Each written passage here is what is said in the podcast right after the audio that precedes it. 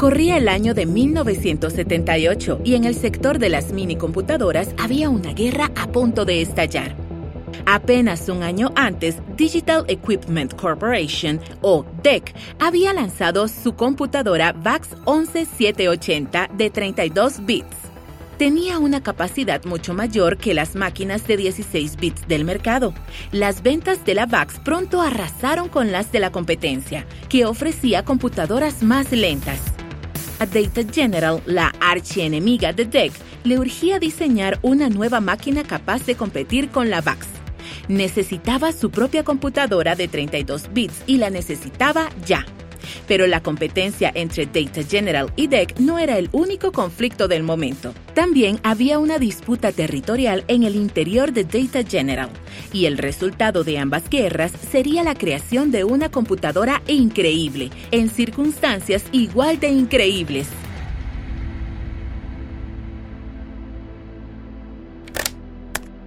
Una laptop de 13 pulgadas pesa como kilo y medio.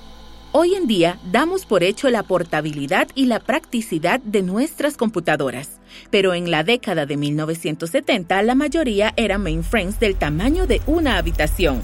Eran aparatos que costaban millones de dólares y pesaban varias toneladas. Luego, cuando se desplomaron los costos del hardware, comenzó la carrera para desarrollar computadoras más pequeñas, más rápidas y más baratas. La mini computadora abrió la posibilidad de que los ingenieros y los investigadores tuvieran su propia terminal y nos trajo a donde estamos en la actualidad. En la temporada pasada de Command Line Heroes en español, analizamos un área clave para el desarrollo del software, el mundo de los lenguajes de programación. Hablamos de su historia, de los problemas que resolvieron y de su evolución a través del tiempo. Abordamos lenguajes como JavaScript, Python, C, Perl, Cobol y Go. En esta temporada, que es la cuarta, por si alguien lleva la cuenta, vamos a profundizar en el hardware en que se ejecuta nuestro software. Te vamos a contar siete historias maravillosas sobre las personas y los equipos que se atrevieron a cambiar las reglas del hardware. Piensa en la laptop que está en tu escritorio o en el teléfono que traes en el bolsillo. Los héroes de la línea de comando siempre dejan el alma en tu hardware. Con su pasión por el diseño informático y su ingenio para que cada pieza se vuelva realidad, han revolucionado la forma en que programamos hoy en día. Esto es Command Line Heroes en español, un podcast original de Red Hat.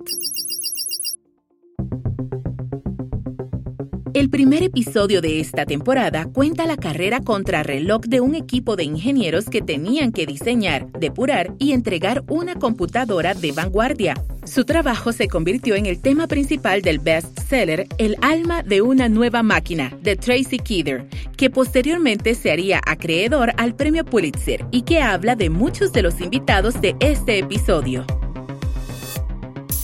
Pero volvamos a Data General el presidente de la compañía, Ed De Castro, había trazado un plan para competir con DEC. Dividió al departamento de ingeniería y trasladó a una parte del equipo de la sede de Westboro, Massachusetts, en Estados Unidos, a una nueva oficina que estaba en Carolina del Norte. Su misión, diseñar una computadora avanzada de 32 bits que hiciera trizas a la VAX. El proyecto se llamaba Fountainhead y De Castro le dio apoyo y recursos casi ilimitados. Fountainhead iba a ser la salvación de la empresa. Los pocos ingenieros que se quedaron en Massachusetts se sintieron terriblemente menospreciados. Sabían que eran capaces de crear una computadora que destrozara a la VAX y que probablemente sería mejor que la de Fountainhead pero De Castro no les daba la oportunidad. Así que Tom West, que era el líder del grupo, decidió ocuparse personalmente del asunto. El ingeniero en computación Tom West, de formación autodidacta, dirigía el departamento Eclipse de Data General. Eclipse era la gama de mini computadoras de 16 bits más exitosa de Data General.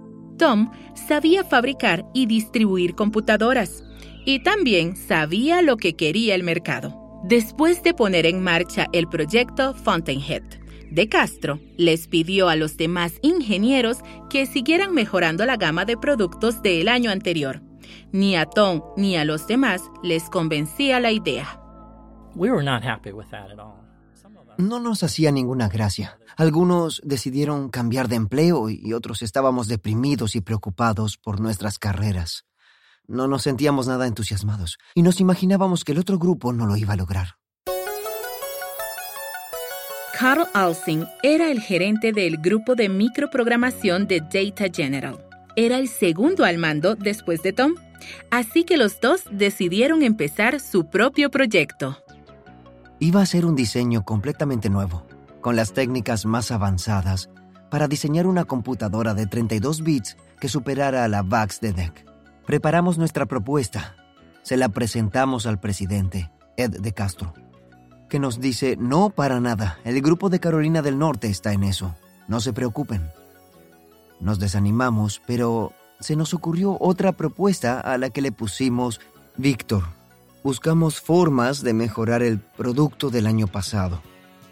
Le pusimos un pequeño interruptor, un bit de modo en el sistema si lo encendías, permitía que la computadora funcionara como una mini computadora moderna de 32 bits, pero lenta. Se lo llevamos a Ed de Castro y se lo presentamos. Y total que nos dijo, eso es un bit de modo, no quiero ni ver diseños con bits de modo. La que se encarga de los nuevos diseños es Carolina del Norte. Entonces otra vez nos desanimamos, y creo que fue en ese momento que Tom West decidió hacer algo a escondidas.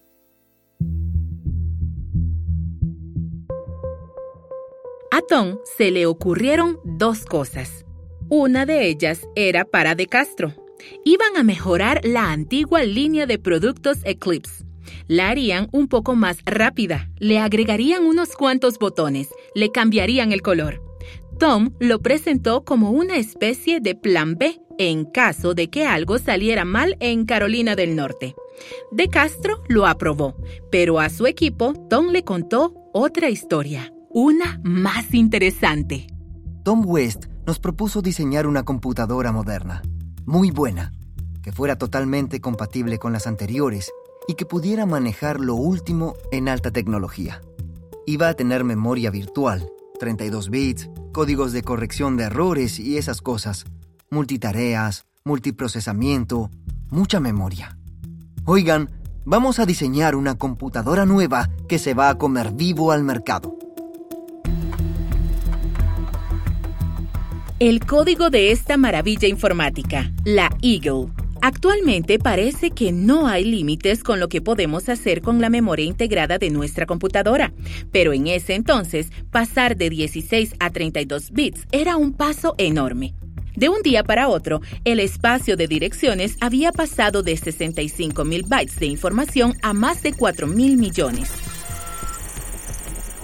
y con ese aumento el software podía procesar mayores cantidades de datos.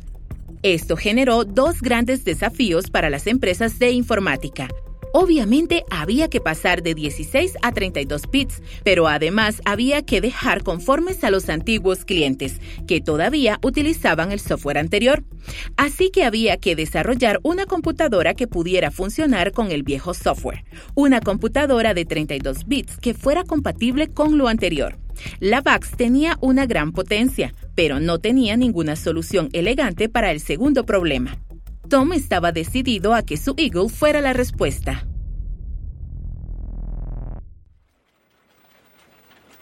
La Eagle estaba escondida en el sótano del edificio Westboro 14AB.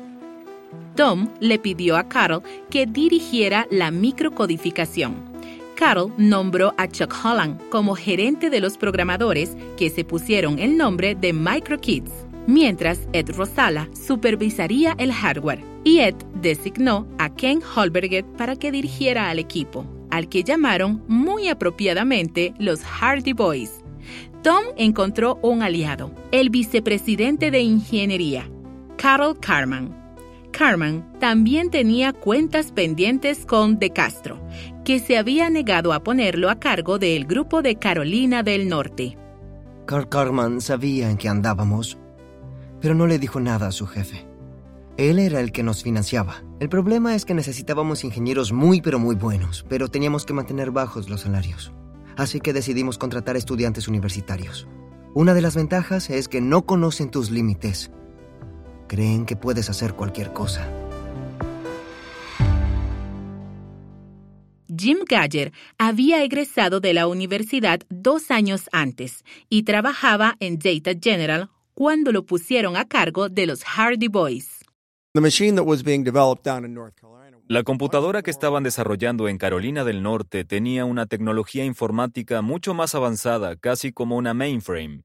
Y bueno, digamos que en esa época no era cualquier cosa ponerse a competir con IBM y las demás empresas de mainframes. Creíamos que teníamos ventaja porque nuestro proyecto no era tan ambicioso y estábamos muy, muy concentrados en una implementación clara, sencilla y elegante, de bajo costo, pocos componentes, cosas así. Bajo costo, diseño sencillo, eso los hizo entender que tendrían que usar el firmware para controlar todo. Mientras más funciones lograran implementar en el firmware en vez del hardware, más barato y flexible sería el resultado. Además, podrían hacer los cambios a medida que se necesitaran. Actualmente nos parece lógico porque así funcionan las computadoras, pero en 1978 era algo completamente nuevo. El diseño que estábamos haciendo era algo básico. Lo que queríamos era encontrar formas sencillas y directas de hacer las cosas sin complicaciones, porque sabíamos que no podíamos terminar diseñando una computadora grande y cara. Necesitábamos usar pocas tarjetas, pocos circuitos, y de hecho eso nos ayudaba para que fuera rápida. No es lo mismo diseñar un producto seguro y sin riesgos que diseñar un producto exitoso. Y no nos importaban los riesgos, nos importaba el éxito. Queríamos que nuestra computadora fuera rápida y barata y queríamos diseñarla rápido. Así que le pusimos unas tres o cuatro tarjetas lo mínimo que podíamos de hardware, y lo compensamos con el firmware.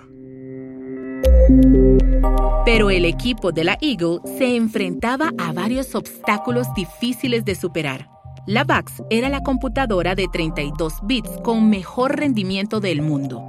La Eagle necesitaba estar a la altura, pero además tenía que ser compatible con la arquitectura anterior de 16 bits de Data General para lograr todo eso, pero con menos tiempo y dinero que los demás equipos, había que apostarle mucho a la Eagle. Pero el equipo de Tom West estaba dispuesto a jugárselo todo. Había dos sistemas que funcionaban las 24 horas del día, los 7 días de la semana, y teníamos dos turnos de ingenieros que trabajaban en eso.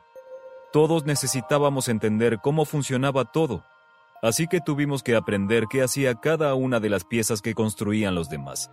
Me costó mucho trabajo, pero al mismo tiempo aprendí muchísimo.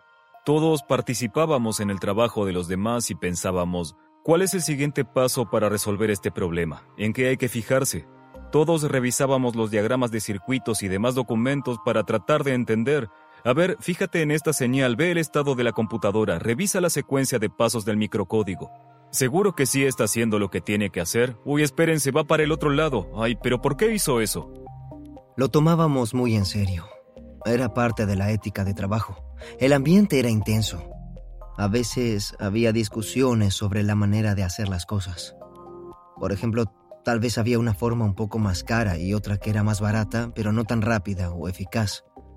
Y había discusiones acaloradas y reuniones en las que teníamos que esforzarnos por llegar a un acuerdo pero al final lográbamos tomar una decisión y empezábamos a trabajar juntos. Trabajábamos día y noche, nos repartíamos las horas que se necesitaban para diseñar el prototipo. Solo teníamos dos prototipos y era muy importante que los dos equipos trabajaran en ellos. Algunos trabajaban en la noche, otros trabajaban en el día y ya empezábamos a cansarnos, pero estábamos muy motivados, así que sentíamos mucha satisfacción. Así que nadie se quejaba mucho de las condiciones laborales. Las condiciones laborales. Algunos relatos de esa época dicen que para que el equipo funcionara, Tom West puso en práctica una cosa que se llama la gestión de los hongos. Si les das de comer cualquier y los mantienes en la oscuridad, vas a verlos crecer. Estaban encerrados en un espacio de trabajo abarrotado y caluroso, así que las horas se hacían largas y los plazos eran poco realistas. Dicen que Tom era enigmático, frío, indiferente. Uno de los ingenieros incluso lo llamaba el príncipe de las tinieblas. Pero a Tom West le importaba tanto lograr el éxito que se aprovechó de su equipo. Sacrificó el bienestar de los Microkids y los Hardy Boys para diseñar la computadora perfecta. Era interesante trabajar con Tom porque tenía muchas expectativas, pero no te daba suficientes instrucciones. Esperaba que entendieras lo que tenías que hacer y si no, pues qué pena, te sacaba del equipo. Los que daban instrucciones eran Carl y Ed, los gerentes de línea que trabajaban codo a codo con Jim y el resto del equipo.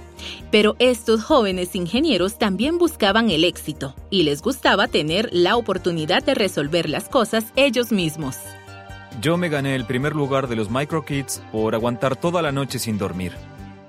Quién sabe, a lo mejor éramos jóvenes, empezábamos nuestra vida profesional, éramos bravucones, muy seguros y no entendíamos nada de nada. Confiábamos en nosotros mismos. Nos sentíamos muy inteligentes, creíamos que podíamos resolver todo y yo supongo que el ego de los demás también nos nos alimentaba en cierto sentido.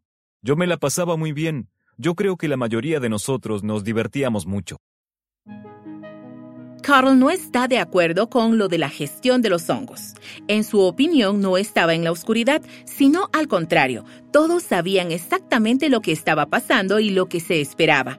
Los directores eran los que no sabían. Al mismo tiempo, Tom West estaba bajo una enorme presión de varios frentes y se la transmitía al grupo.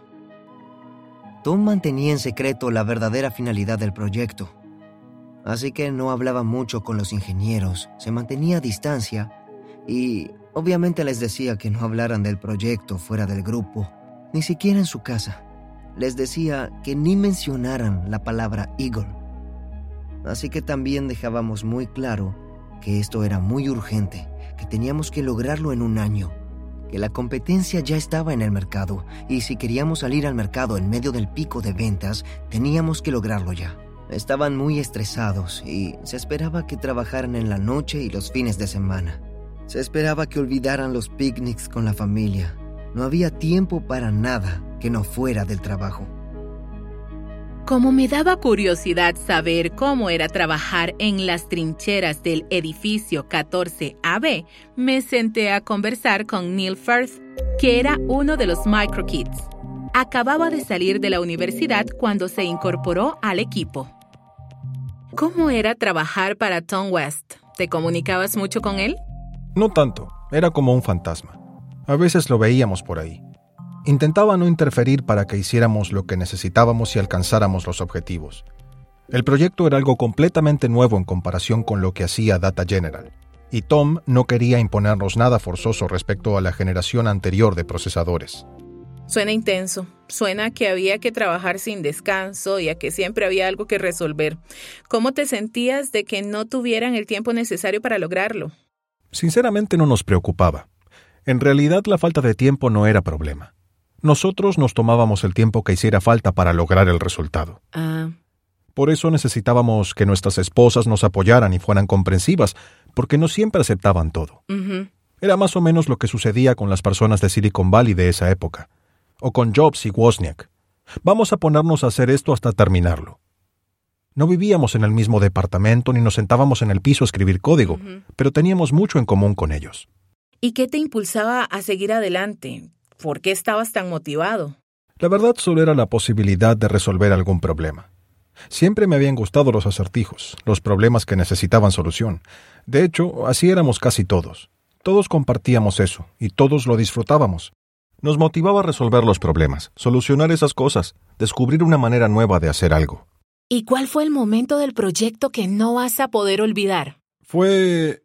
ya llevábamos mucho tiempo con el proyecto y estábamos ejecutando el simulador de microcódigo y resulta que lo que se estaba ejecutando era la propuesta de simulador de producción, que ya llevaba como 10 o 12 horas funcionando.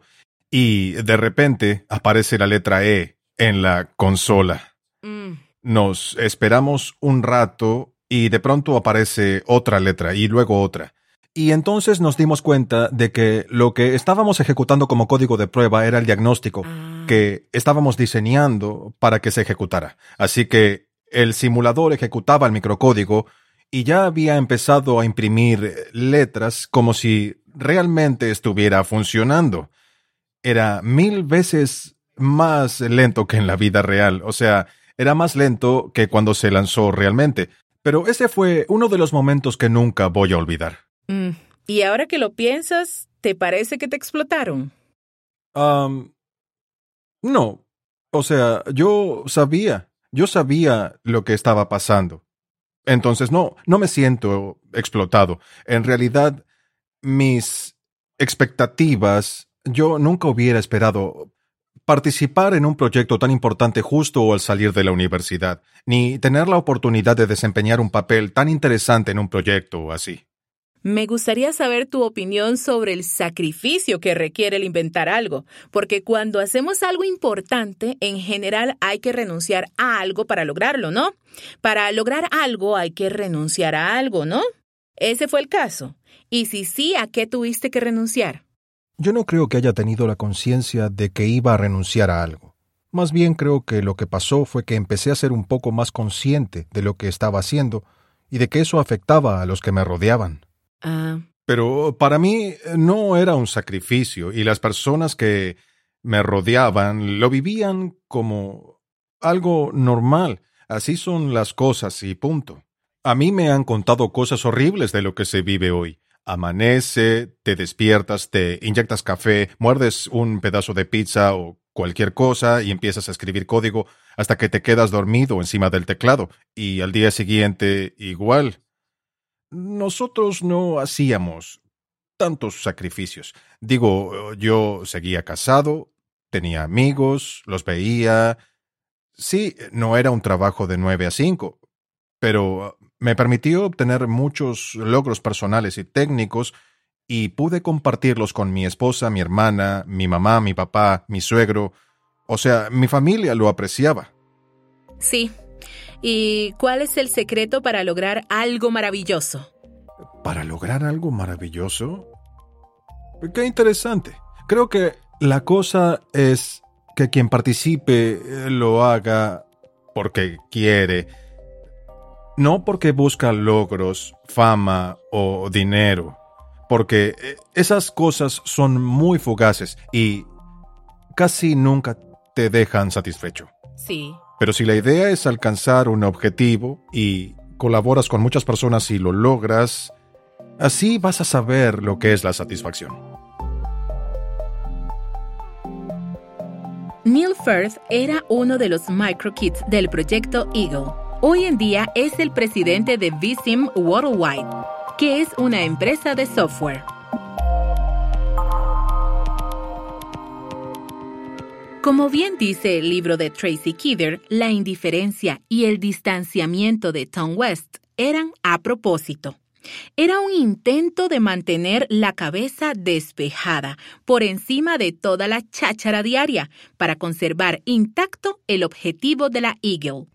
Pero lo que más quería era proteger al equipo, aislarlo de la política y de los estira y afloja corporativos de su entorno. También protegió a los microkids y a los Hardy Boys de las ideas preconcebidas de lo que se podía lograr. En 1980 se terminó el proyecto Eagle, un año después de lo que Tom había prometido, pero se logró, a diferencia de Fountainhead. Y tal como pensaba el equipo senior, el objetivo de Fountainhead no se logró, y el proyecto se quedó olvidado en algún cajón. Bill Foster, que en ese entonces era director de desarrollo de software, nos cuenta las dificultades de Fountainhead. I think the biggest mistake that was made was Creo que el mayor error fue que no se les puso ningún límite. Había que hacer la mejor computadora del mundo. ¿Pero para cuándo? Pues la verdad no tenemos fecha. ¿Y cuánto debe costar? Eh, tampoco sabemos. Y yo le atribuyo el fracaso a Edson. No les puso suficientes límites a los programadores ni a los ingenieros. ¿Y sabes qué pasa cuando no les pones límites? Diseñan algo tan amplio y complejo que simplemente no se puede concretar. Pero a ver, vamos a hacer memoria. Tom y su equipo decidieron diseñar la Eagle a escondidas, y es lo que hicieron durante dos años. Y el presidente de la empresa nunca supo lo que estaba pasando. La computadora ahora se llamaba oficialmente Eclipse MB 8000. Y cuando ya estaba lista para salir al mercado, el jefe de marketing fue a ver a Ed de Castro para que aprobara la campaña de publicidad. Vamos a escuchar a Carl Alsing.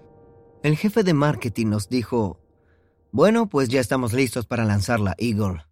Y vamos a necesitar varios miles de dólares. Vamos a hacer una conferencia de prensa en seis ciudades del mundo. Y después vamos a hacer una gira para visitar muchas ciudades. Vamos a filmar una película y a mostrarla. Y vamos a hacer la sensación. Pero Ed de Castro contestó, no entiendo, ¿para qué quieren hacer eso? Va a ser un peso más para la Eclipse. Es como hacerle cirugía estética, promocionarla por encimita. Pero el gerente de marketing le respondió, no, es una computadora completamente nueva. Es una computadora de 32 bits, tiene memoria virtual, es compatible, va a arrasar con la VAX, tiene todo. Ed de Castro no entendía nada.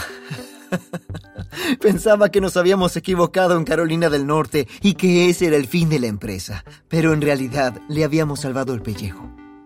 Un día nos invitó a todos a almorzar. Había sándwiches y gaseosas y de repente nos dice, bueno, pues felicidades por el trabajo que hicieron, estoy sorprendido. Yo no sabía que estaban con ese proyecto, pero vamos a lanzarlo y tengo entendido que va a haber una película y varias giras y ustedes van a participar en eso. Así que gracias y buen provecho con los sándwiches. La Eagle, que ahora se llamaba MB8000, apareció en la portada de la revista Computer World. El lanzamiento con bombos y platillos en los medios de comunicación les dio cierta fama a aquellos empleados, que hasta entonces se habían escondido en el sótano. Habían salvado a Data General. Pero todo lo bueno dura poco. Tom West ya no podía seguir protegiendo al grupo de la política interna de la empresa, y el equipo no estaba preparado para los resentimientos que surgieron. En la compañía había gente que envidiaba sus logros y no podía creer que se hubieran salido con la suya durante tanto tiempo con un proyecto secreto. Pronto, el nuevo vicepresidente de ingeniería reemplazó a Carl Carman, que era el aliado del grupo. El recién llegado desarmó el grupo de Eagle y envió a Tom a la oficina de Data General de Japón antes de que se vendiera la primera MB8000.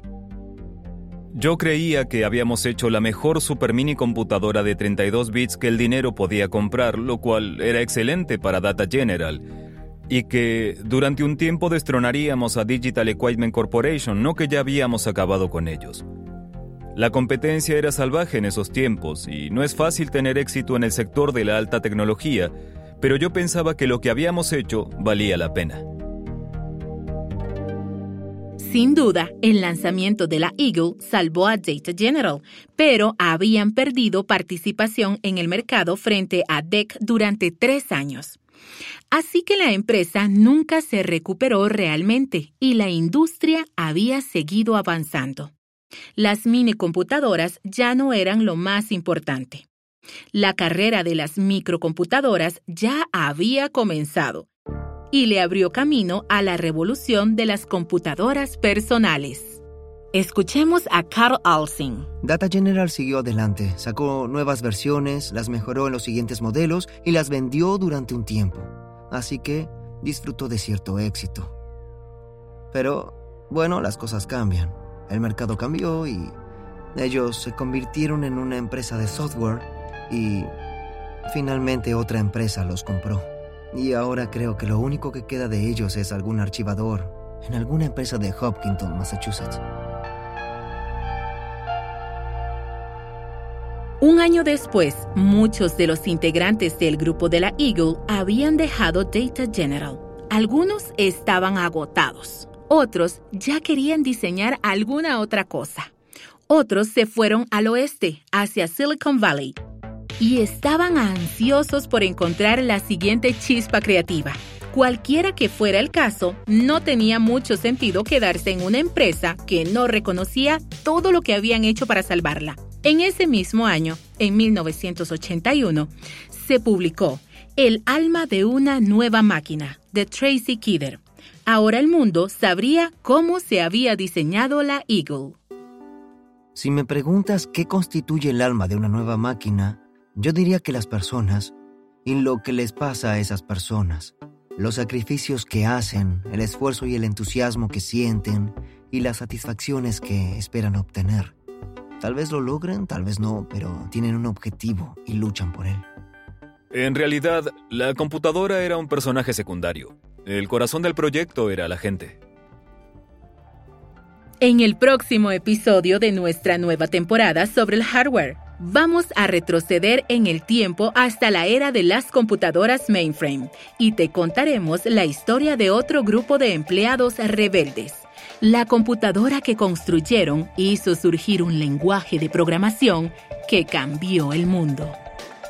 Command Line Heroes en español es un podcast original de Red Hat. Para esta temporada, recopilamos excelentes materiales de investigación para que puedas saber más sobre la historia del hardware del que estamos hablando. Si quieres saber más sobre la Eagle y el equipo que la diseñó, visita redhat.com barra Command Line Heroes. Hasta la próxima. Sigan programando.